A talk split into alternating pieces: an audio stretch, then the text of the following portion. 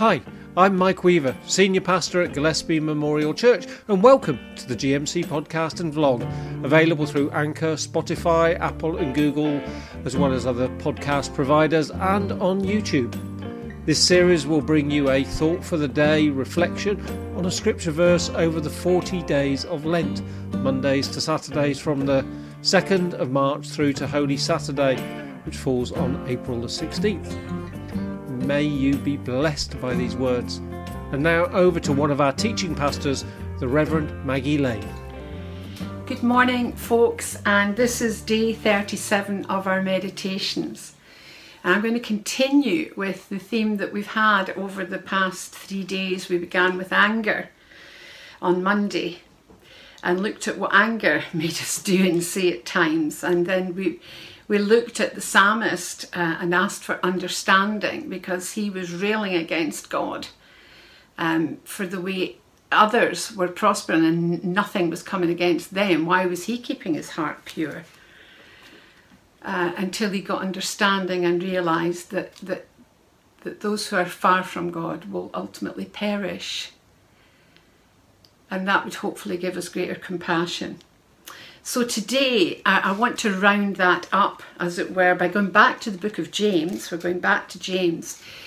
And this is a text that has often challenged me. It says this Consider it pure joy, my brothers, again, and sisters, whenever you face trials of many kinds, because you know that the testing of your faith develops perseverance.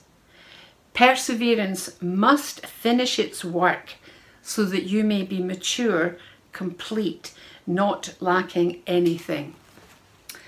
Amen. That's not an easy word, is it?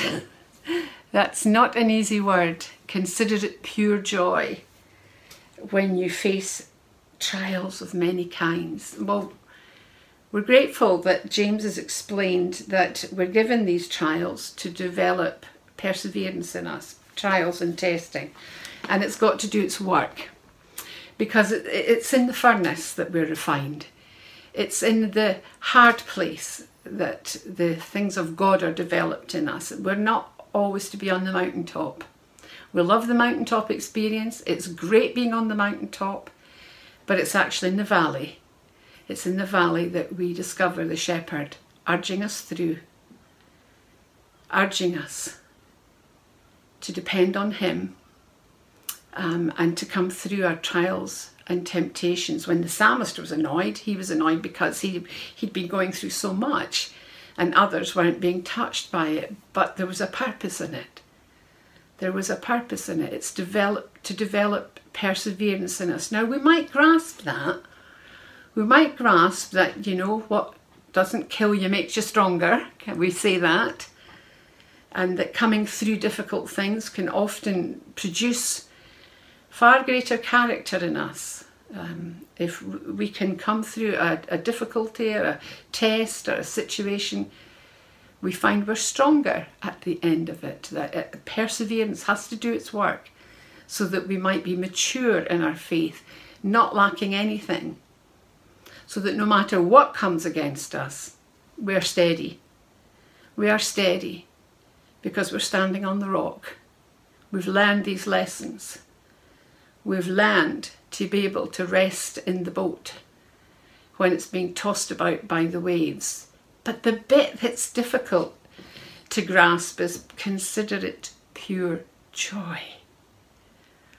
That's a bit harder. Consider it pure joy. And what we're being asked to consider is you're actually sharing in the same difficulties that Jesus encountered. You're sharing in the suffering, you're sharing in the trials, you're sharing in the tests because you're His. You're counted worthy to be called a child of God, a friend of Jesus. So we're to consider it pure joy. Pure joy when you have these tests and trials. Sometimes we say, I must be doing something right. There's so much coming against me.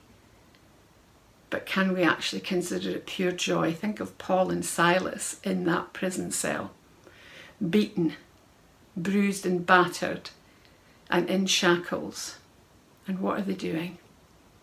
They're singing hymns to the Lord and they're praying.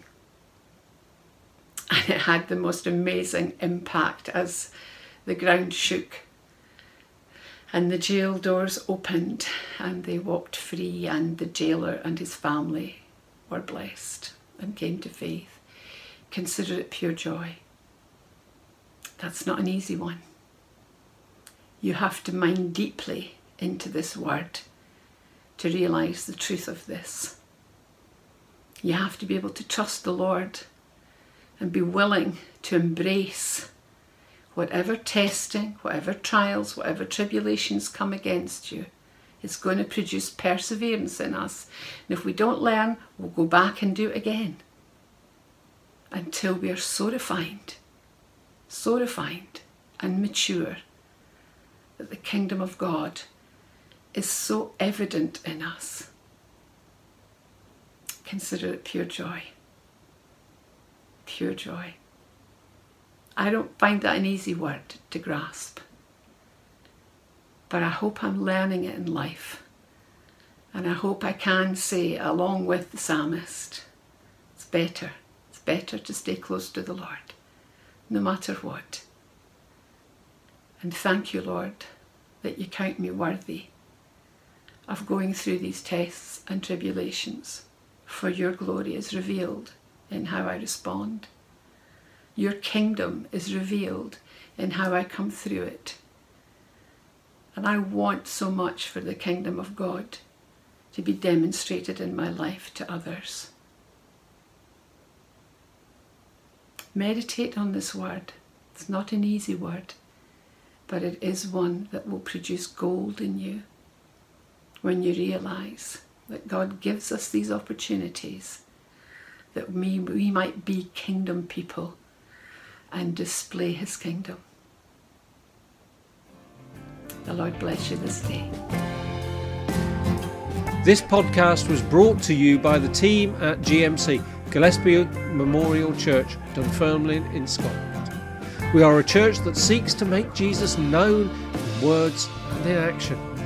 Thanks for listening or watching us today. And if you'd like to support our ministry in any way or to find out more about us, just visit our Facebook page or visit our website www.gillespiechurch.org. God bless.